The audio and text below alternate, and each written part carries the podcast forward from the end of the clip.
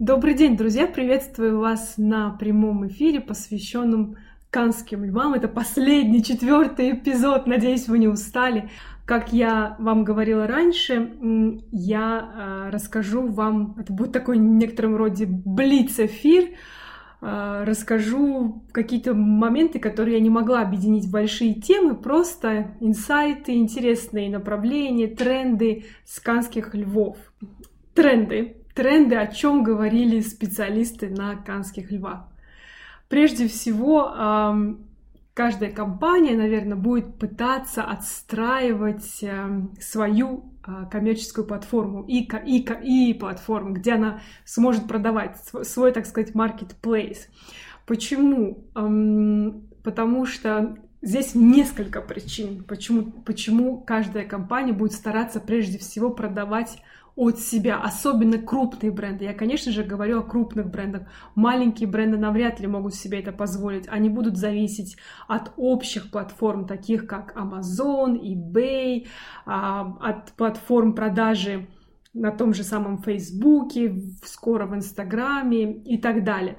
Но крупные бренды будут стараться переводить всех на себя.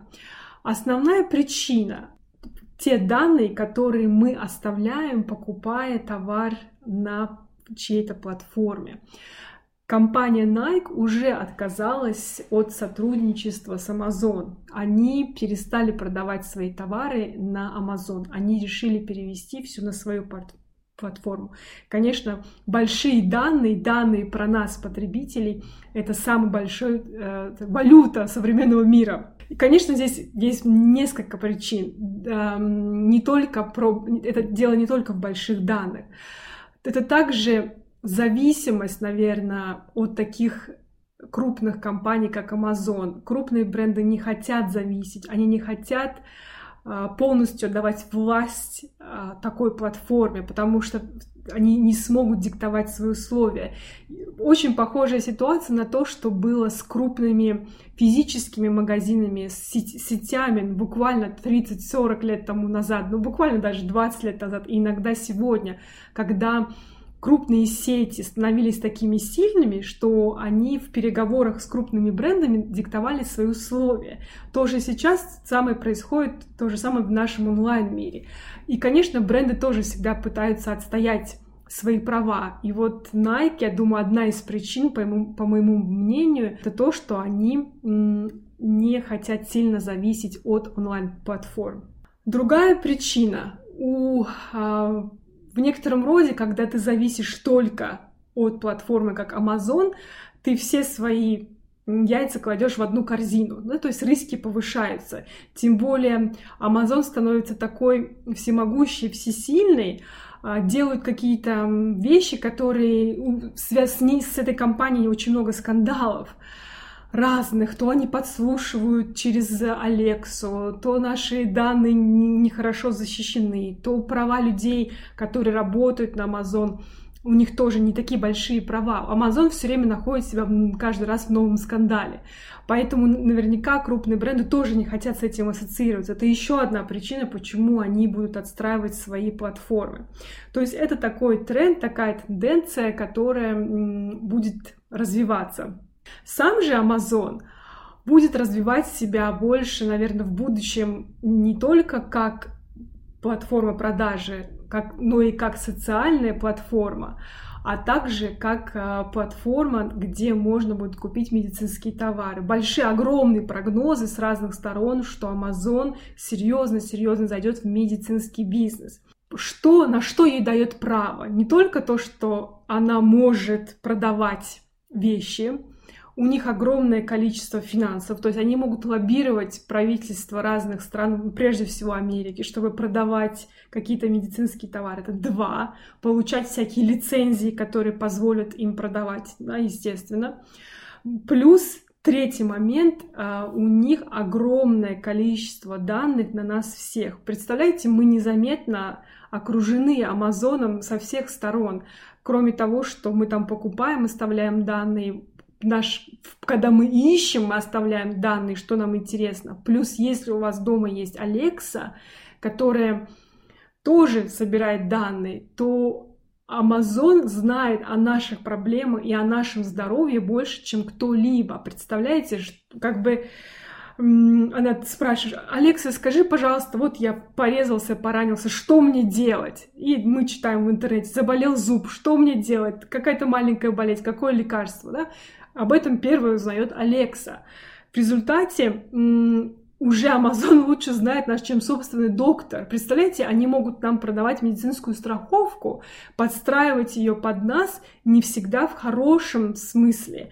А вы же знаете, как работает медицинская страховка? Она работает именно так, чтобы сделать какие-то вещи подороже. Если, не дай бог, она, мы, компания знает, что мы там курим, пьем и так далее, страховка становится для нас дороже. А сейчас со всеми данными, которые собирает Amazon, естественно, он знает то, что мы даже скрываем. Там вдруг кто-то там пьет, курит или что-то еще в таком духе. То есть это та территория, куда серьезно заглядывает Amazon, и сто процентов, я думаю, они это сделают, а, выйдут на этот рынок. Вот чего нам стоит ждать. Не знаю, бояться или нет, зависит от того, как вы относитесь к тому, что вы делитесь своими данными. Следующие эм, тренды, которые заявляют, сейчас расскажу как бы факты, о которых заявляют, потом скажу свое мнение. Сейчас бренды, которые используют технологические приемы, например, переводят свои продукты в 3D формат или используют виртуальную реальность, у них в некотором роде есть преимущество. В целом, в целом большинство брендов переведут обязательно, помимо того, что у них есть физический продукт, они обязательно будут создавать 3D-версию своего продукта. А, это очень интересная тенденция, она действительно происходит.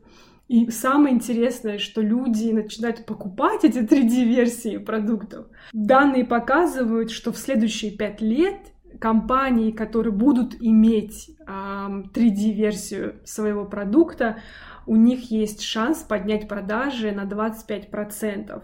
Компании, которые будут использовать Э, дополненную реальность, виртуальную реальность, у них есть шанс аж продать свои товары, повысить продажи аж прям на 65%, потому что людям легче покупать, они, они принимают решение о покупке чаще, когда они видят 3D-версию, и когда у них будет э, компания предоставляет возможность виртуальной реальности, то у них еще больше появляется желание купить товар.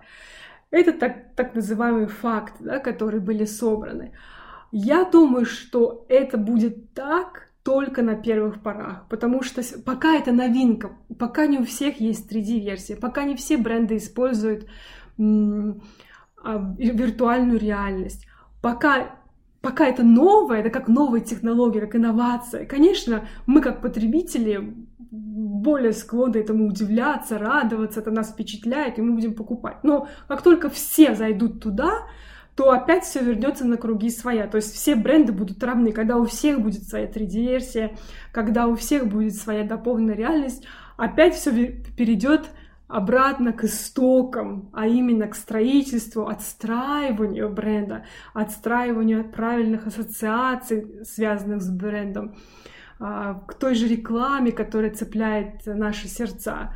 Но на первых этапах, да, это будет так работать.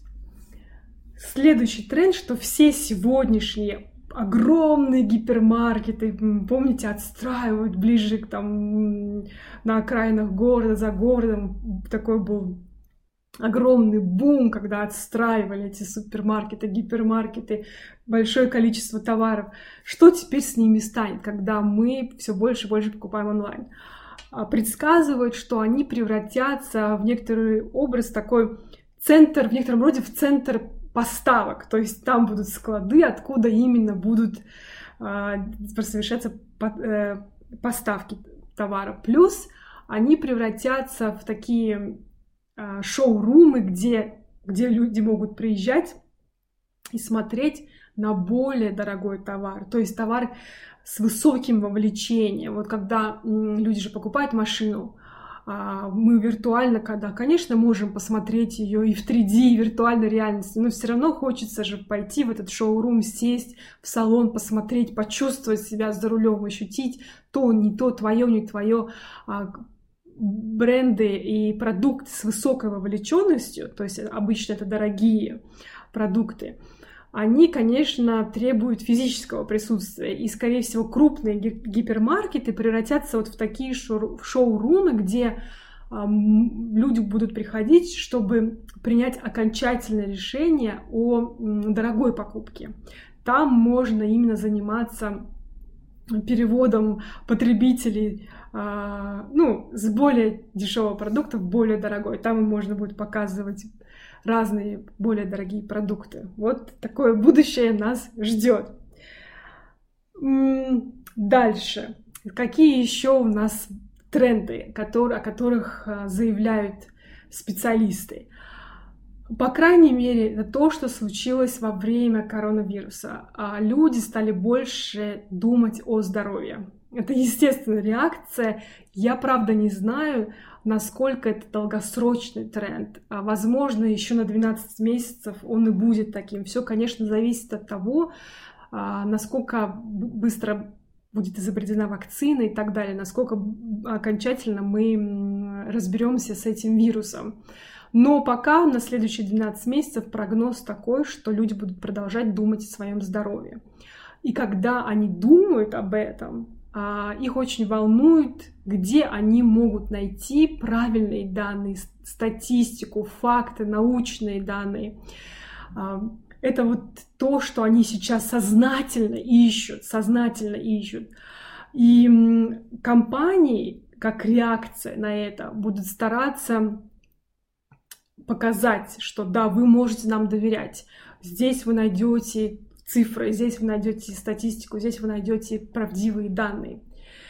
Будут использовать разные инструменты для этого. Обязательно вырастет использование программатики медицинскими компаниями. И уже растет. И компании, как GSK, которые производят э, зубные пасты э, и вообще разные медицинские продукты, они откровенно говорят, что мы все больше и больше используем программатику. То есть они все больше, например, что, как пример, допустим, когда наступает, естественно, сентябрь-октябрь, вот-вот начнется стандартный грипп, стандартные простуды, они а, активно начинают через интернет ставить рекламу своих лекарств, порошков, леденцов и так далее, да, используют программатику, именно предсказывая, в какой именно период, какой день будет больше, в тот день они больше поставят рекламу.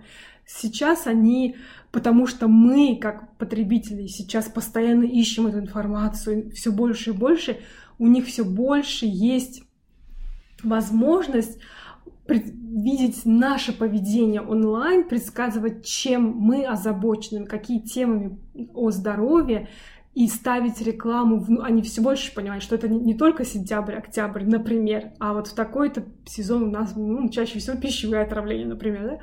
То есть программатика от медицинских компаний обязательно вырастет. Дальше. Интересный момент тоже связанный с этим. А, то, что когда мы сидели дома, больше всего мы действительно думали о здоровье. Это уже исследование другой компании, она подтверждает. Мы больше готовили дома. Это вот прям фокус был на три вещи. Здоровье, приготовление пищи дома и третье физические упражнения дома. Мы опять же не знаем, насколько долго, как долго все это протянется, этот тренд, потому что сейчас Естественно, другие исследования показывают, что а, поколение Z, оно прямо хочет выйти на улицу, и вроде бы это самое-самое такое интернетовское поколение, все время сидящее онлайн, все время сидящее на телефоне, и они хотят выйти на улицу. Для меня это очень естественный показатель. Я считаю, что это не специфика, а специфика поколения Z. Конечно, нет. Если бы сейчас время было бы поколение миллениала или Y, там, X, просто как молодежь, но уже хочет, хочет она выйти на улицу. Это просто естественная штука. Насколько долго она протянется после того, как карантин отменят окончательно, мы не знаем. Но сейчас им хочется выйти на улицу, в то время как семьям, а, у которых есть дети, они наоборот заняли такую позицию защиты. Они хотят сидеть дома, как бы защищать свою семью, своих детей, и они ищут наоборот эти семьи. Если раньше выходили в парки, развлекательные центры, в кинотеатр, сейчас они наоборот ищут какие-то а, digital-программы, digital-развлечения, игры, чтобы играть всей семьей. А, повторюсь, мы не знаем, как долго этот тренд а, протянется после отмены карантина. Опять во время карантина 20% людей купили первый раз в жизни купили платный контент. Это очень интересная вещь, потому что здесь, знаете, как с любым продуктом, пусть физический продукт, неважно, когда мы вдруг что-то попробовали, шанс, что мы купим это второй раз, возрастает геометрической прогрессии, очень сильно вырастает. Поэтому мы можем говорить о том, что будут расти а, сознательные покупки контента, виртуального контента. Это же это не просто там мы купили Netflix или Amazon TV или там еще что-то. Нет, это даже такой контент, как купить у блогера на Инстаграм подписку на зарядку, на йогу, какую-то что-то, какую-то услугу. Это же тот же, это тоже контент, диджитальный контент. Просто многие сделали это впервые. Очень интересные наблюдения а, в гейминг-индустрии. Естественно, чем лучше становится интернет, тем больше мы переходим с 3G на 4G, на 5G, тем больше, конечно, возможностей у геймеров играть и объединяться. Геймеры просто объединяются в огромную мировую такую мировое сообщество, и у них, конечно, нет вот таких вот э, языковых проблем, потому что они как бы разговаривают через эти игры.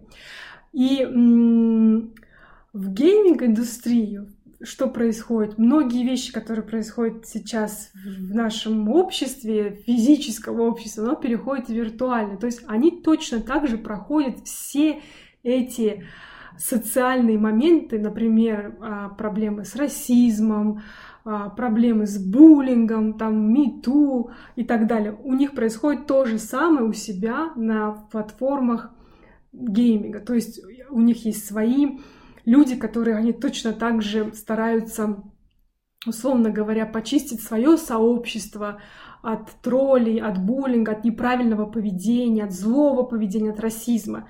То есть все эти проблемы также актуальны и там. Что интересно, что мировое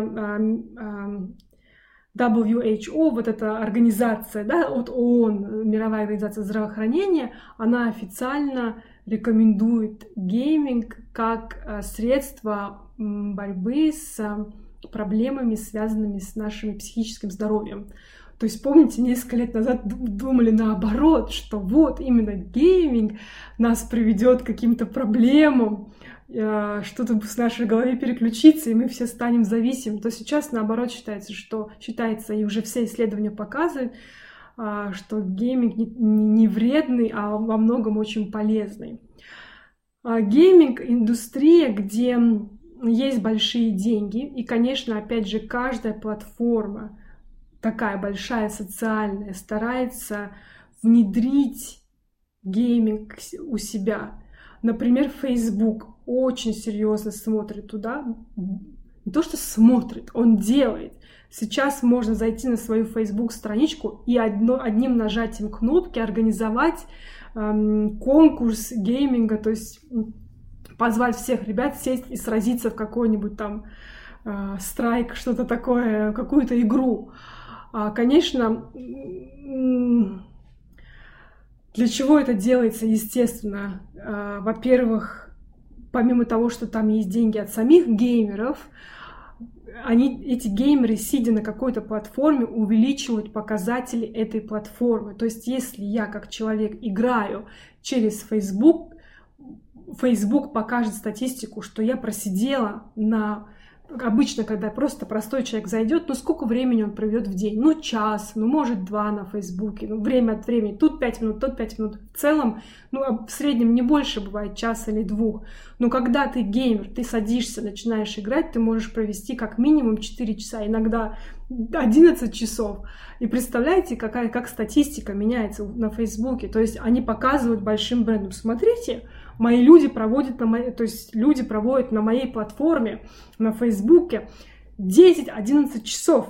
Вот где все сидят. Вы должны давать рекламу сюда.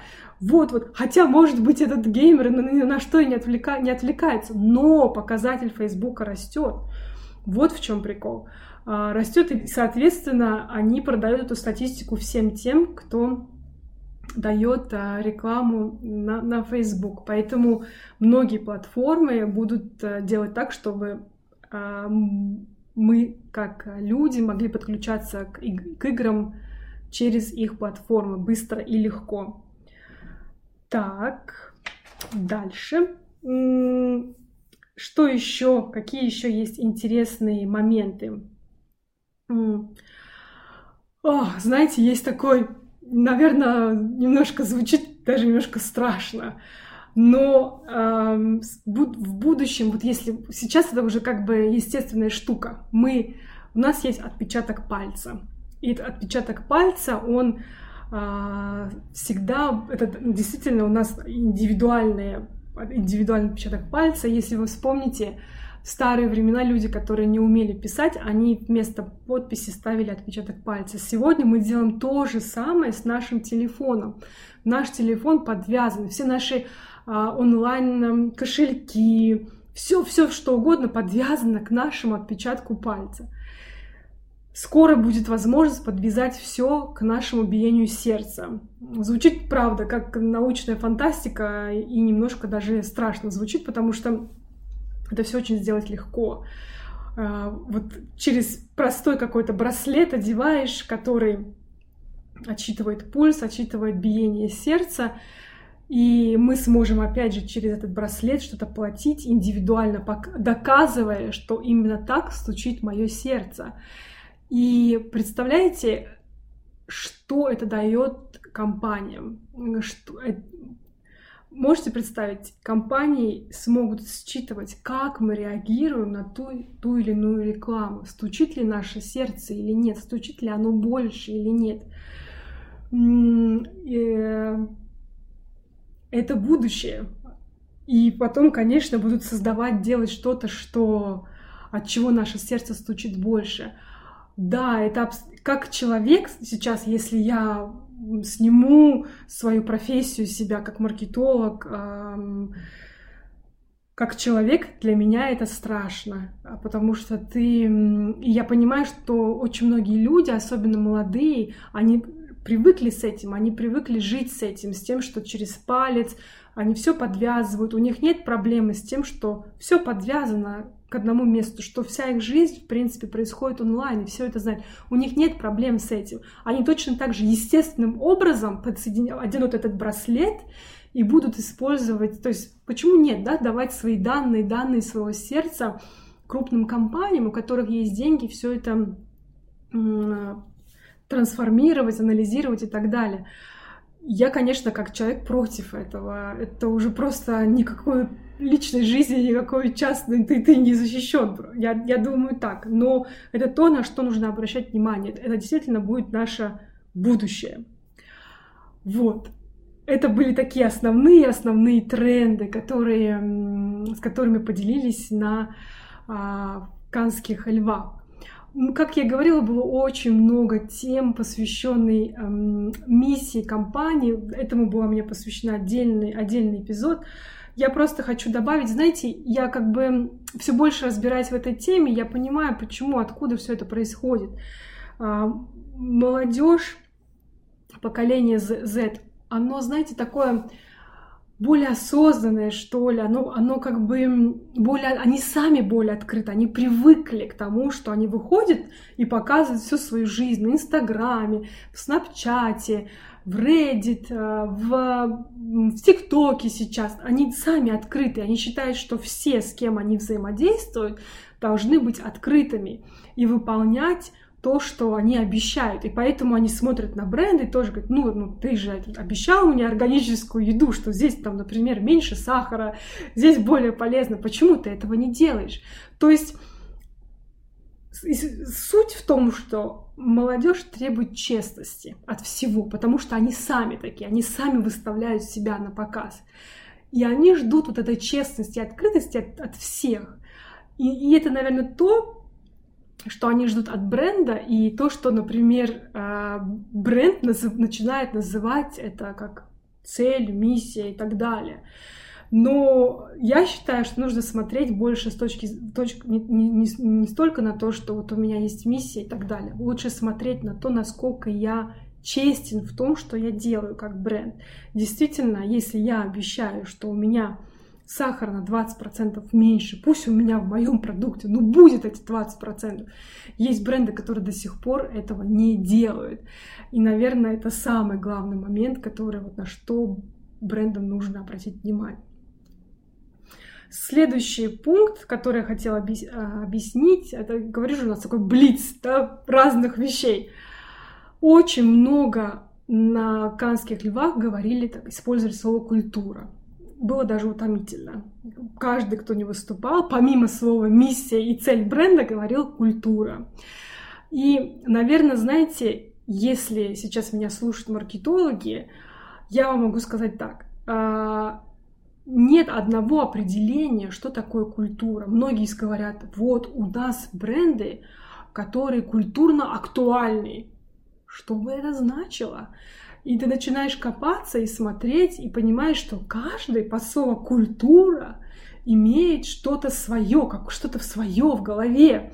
Кто-то говорит, что когда э, молодежь пересела с велосипеда на скейт, поменялась культура.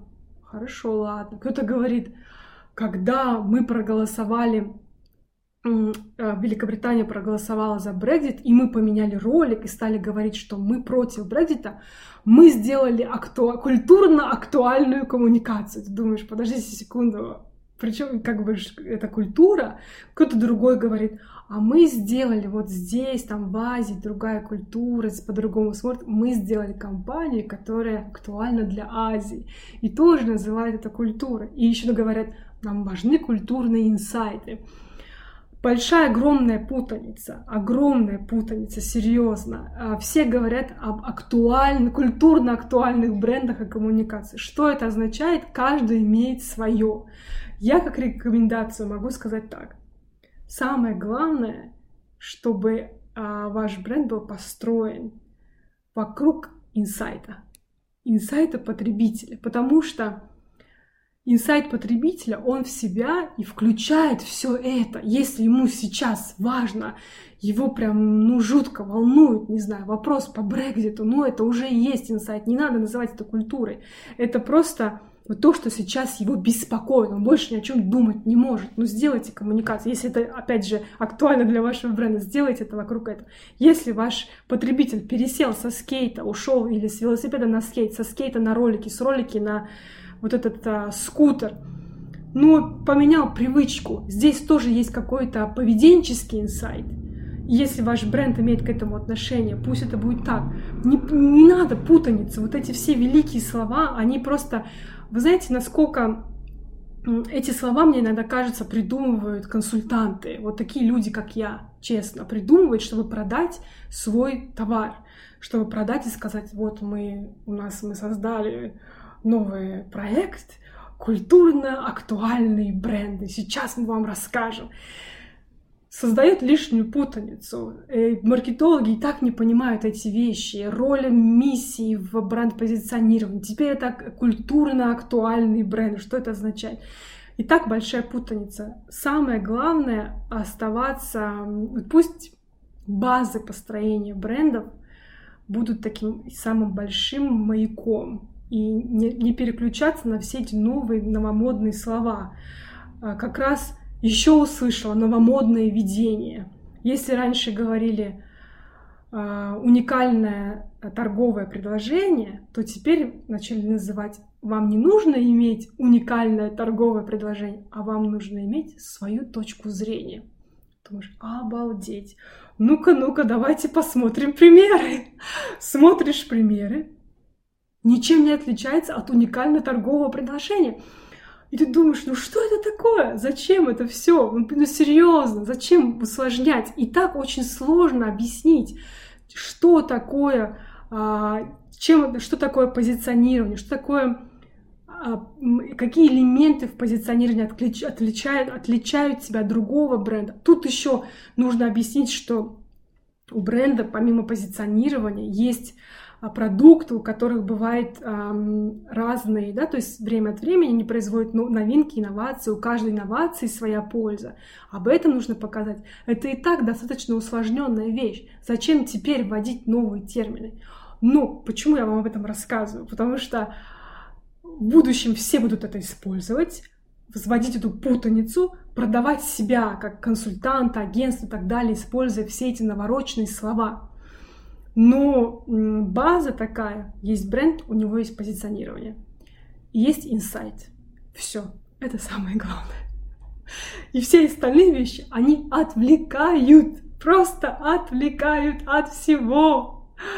А, абсолютно. Вот, поэтому... И потом, когда начинаешь слушать, слушаешь все это, о, о боже, случилось непоправимое, бренды все меньше отстраивают себя как бренд, они все больше дают скидки и уже обесценивают себя этим. Для больших крупных брендов а, давать много скидок и постоянно делать какие-то компании, связанные исключительно с продажами, исключительно с продажами, это очень большой долгосрочный риск. Эм, это незаметно, но так бренд себя губит. Просто суицид. Вот.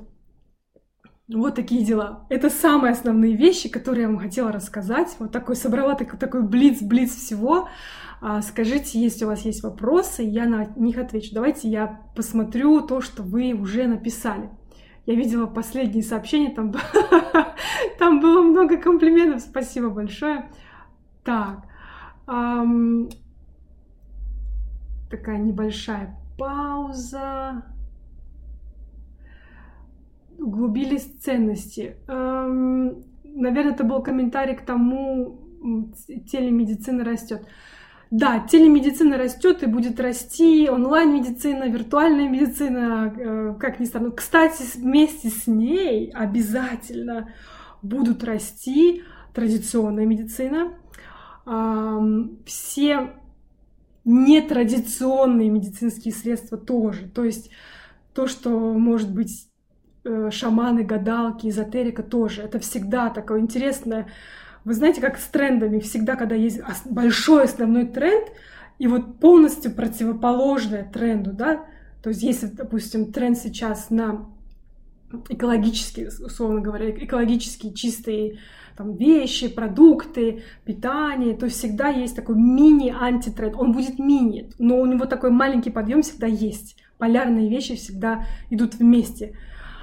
Просто вот так. То есть основной тренд здесь, и вдруг маленький поднимается. Так будет и с а, такими вещами, как нетрадиционная медицина, а эзотерические вещи. Они тоже будут расти.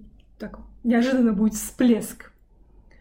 Вот. Ценности углубились. Я так понимаю, это был комментарий, связанный с тем, что произошло во время карантина и с молодыми людьми. На данный момент да, но мы не знаем, что будет а, дальше, правда, когда все кончится. У, у, бывает так, что ты быстро, э, быстро забываешь. И я, я рада была, что наконец один из руководителей одной крупной а, компании а, медицинской сказал, в принципе, то, что, с чем я полностью согласна, об этом редко говорят маркетологи, но на самом деле привычки меняются медленно. Привычки меняются. Это самое сложное, что сделать, поменять привычку. И это всегда такая амбиция, что Ой, сейчас мы поменяем привычку. Вот так раз сделать за три месяца. Так не бывает.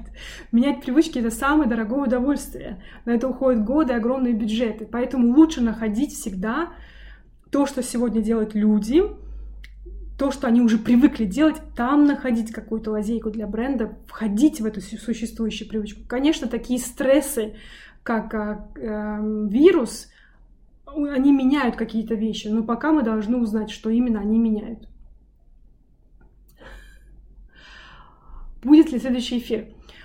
Смотрите, следующий эфир по э, кан канам уже больше не будет, потому что я все рассказала, правда, все эти 45 официальных часов плюс 5 часов дополнительного материала, который я изучала, почти 50 часов. Будет бесплатный вебинар на платформе у Анны Радченко в четверг, где я расскажу то, что я здесь не рассказывала. Там будут даже слайды.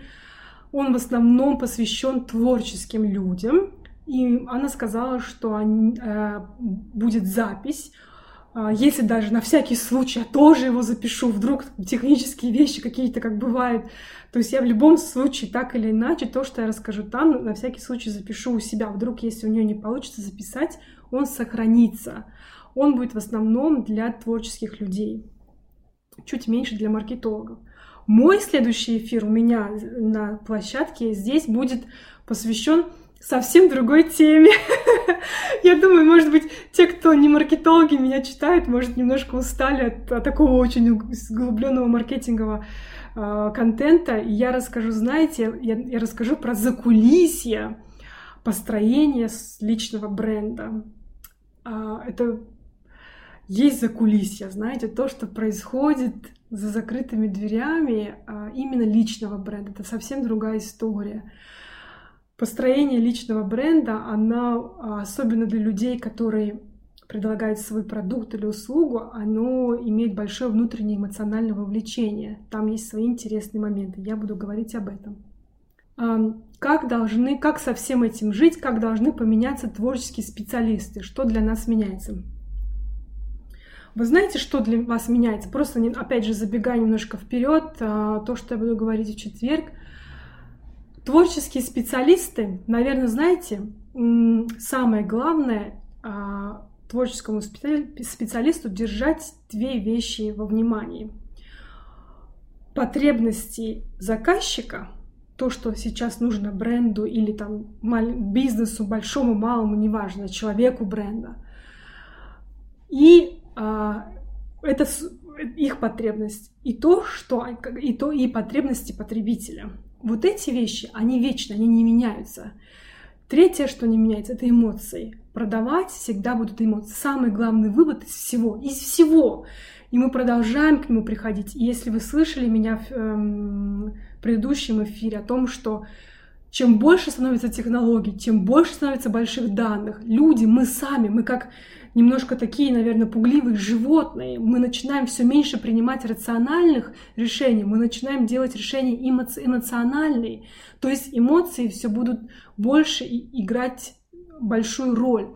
То есть фокус должен быть потребность клиента, потребность потребителя. И все это связано, связать, когда вы делаете какую-то работу, которая должна продавать, да, какой-то бренд, связать это с эмоцией. И еще важный момент для творческого специалиста, я считаю, это то, что очень важно. Вы удивитесь, как много компаний, я уже даже не говорю про маленьких, я не говорю про индивидуальные, э, про частных людей, про частных предпринимателей, про маленькие бизнесы. Даже есть крупные бренды, которые не делают такую потребительскую работу глубокую. То есть, в общем, они, конечно, отслеживают тенденции, но они полагаются на агентство, то есть у себя внутри, так называемый in-house, у себя дома, они эту работу не делают. Они покупают у агентств, покупают, и они надеются, что а, творческие агентства, это креативные рекламные агентства делают эту потребительскую работу, изучают потребителя. Это удивительно, но до сих пор у многих компаний так.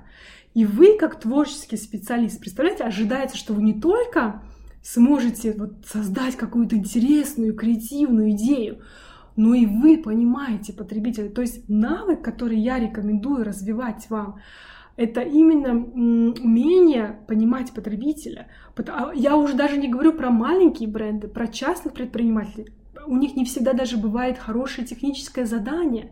Иногда они как бы могут чувствовать, но не знают, кто эти люди, их потребители. То есть вам нужно научиться их понимать, овладевать определенными навыками. Эти навыки развиваются абсолютно. Это нормальный навык для развития. Это никак, никакого там а, особо, да, есть талант для этого, но в любом случае есть техники, механики, которые помогут вам развить этот навык понимать потребителя. То есть сегодня в некотором роде будущее за тем, чтобы творческий специалист а, мог понимать потребителя, то есть становиться им на некоторый момент, в некотором роде. Очень любопытно про пользу гейминга. Оценивался гейминг в целом без дифференциации по видам игр. Да, было так. Вообще сейчас уже, слава богу, появилось много исследований. А, есть которые отслеживали 10-12 лет, и там есть, которые отслед...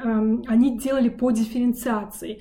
И даже заметили, что вот эти, скажем так, игры, которые пугают родителей, там стрелялки кровавые, все эти там автоматы, что эти игры, как ни странно, они помогают развивать навыки, которые нужны людям в офисе. То есть был сделан такой прямой вывод. А, фокус, умение фокусироваться, фокусироваться на задаче, держать фокус, ставить цели и продумывать стратегию. Представляете? Есть, и у меня сейчас на руках этих исследований нет, но они точно есть. Сохраненные эфиры, да, по канским львам все эфиры сохранены. Они все у меня идут под таким черным, черной картинкой с золотыми львами. Там все есть три эфира, а, все есть прямо подряд практически. Да, есть они, все есть. Когда будет эфир, наверное, это вопрос по по закулисье, закулисье создания личного бренда. Сейчас я думаю, когда могу сделать, наверное, в субботу или воскресенье его. Я не маркетолог, но вы говорите неимоверно интересную и полезную информацию. Спасибо большое, я рада. Спасибо. Я рада, что вы меня смотрите, чтобы овладеть это, этими знаниями. Да, я стараюсь поделиться. У меня есть ребенок, а у меня ребенок весь подростковый возраст просидел в играх. Сейчас все окей. Да, в этом-то и дело, абсолютно. Я думаю, мне самой было бы страшно, но теперь я понимаю, что, ну, тоже, да, что там ничего страшного в этих играх нет. Помимо того, что мы избегаем от реальности, мы видим метро часто, там люди сидят, там шари, шарики гоняют и так далее. Такой избегаем, от чего-то хочется просто отвлечься, чтобы ничего нам не мешало. Так, Здорово. Пока больше вопросов нет. Если вопросов нет, я буду закругляться. Вот. Еще буквально дам пару минут, потому что я знаю, время занимает, чтобы все это написать. Если нет, то все. Эфир сохраню, поставлю обязательно у себя там. Вот. В целом было полезно посмотреть эти канские львы, посмотреть все эти э, требования, вот то, что как раз буду в четверг рассказывать Иоанне все требования для творческих людей. И всегда ну, стараюсь, чтобы было максимально практически полезно. А, какие конкретные следующие шаги могут сделать для этого творческие люди. И, конечно, всегда можете обращаться ко мне. Я а, провожу какие-то консультации частные, даю курсы, уроки для любых людей, маркетологов, творческих специалистов и так далее.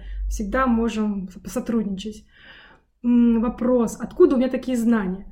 Откуда у меня такие знания? Я в маркетинге больше 22 лет, и я начинала в то время, когда маркетинг только появился в такой стране, как развалившийся Советский Союз, правда у меня даже было первое маркетинговое образование, которое вообще можно было получить. После этого я работала в компании Procter Gamble, и абсолютно не преувеличение сказать, что я считаю, что это самая лучшая маркетинговая компания в мире. Не потому, что там я в ней работала. Да и до сих пор, когда вижу, что они делают, как эта школа, то, что они придумали, правда, то, что они придумали в 2000 году, поверьте мне, как я теперь уже консультант последние 9 лет, и как консультант мне приходится работать с разными клиентами. Иногда это клиенты мои личные, иногда меня нанимают другие консалтинговые компании, для которых я провожу тренинги, то есть для своих клиентов. И проведя все эти тренинги, я видела, что то, что Procter Gamble придумал в 2000 году, в двух, начиная в 2011 открыли для себя некоторые крупные компании. До сих пор сейчас смотришь до сих пор многие компании, до сих пор те а, структуры, те модели, те техники, которые были придуманы 20 лет назад, они до сих пор их не ввели. Не зря, в принципе, Канские львы дали а, специальную награду этой компании как клиент и производитель, там, рекламщик десятилетия. Это правда, абсолютная правда. То понимание потребителя, школа с упором на, на потребителя с упором на понимание потребителя. Ни такой школы больше ни одной компании я не видела. То есть эта компания дала мне столько знаний. После этого я ушла в консалтинг. И вы знаете, здесь очень важный момент. Одно дело, когда ты э, находишься все равно, как, как бы не было, ты работаешь в компании, у тебя все равно есть какой-то узкий взгляд. Например, я честно говорю, я у, у, у, уверена была, что настолько ты влюблен в свой бренд, настолько ты живешь этим 24 часа, начинаешь думать, что все мои потребители точно так любят мои бренды. Мне казалось об этой краске для волос, о шампуне, о порошках. Женщина думает 24 часа, ну это смешно, серьезно. Была такая вот наивная реакция, и когда ты уходишь из оттуда, ты начинаешь смотреть на вещи со стороны. И работа на консалтинг а, помогла мне посмотреть на вещи со стороны. И эм, дальше, дальше больше. Ты, тебе нужно постоянно оставаться на, на плаву, тебе нужно постоянно изучать вещи. Вещи меняться стали очень быстро. Технологии меняются, знания меняются, образование становится очень быстро. Тебе приходится все время быть, постоянно себя апгрейдить, увеличивать как консультант, иначе ты тоже не можешь себя продать, понимаете? Поэтому э, ты перерабатываешь огромное количество информации, смотришь, впитываешь, прорабатываешь, и опять же у тебя такая становится уникальная позиция, когда ты э, с одной стороны был там на, на стороне клиента, теперь ты на стороне консалтинга, и в то же время ты как будто смотришь на все со стороны и начинаешь видеть те вещи, которые ты не видел раньше. Вот откуда у меня такие знания.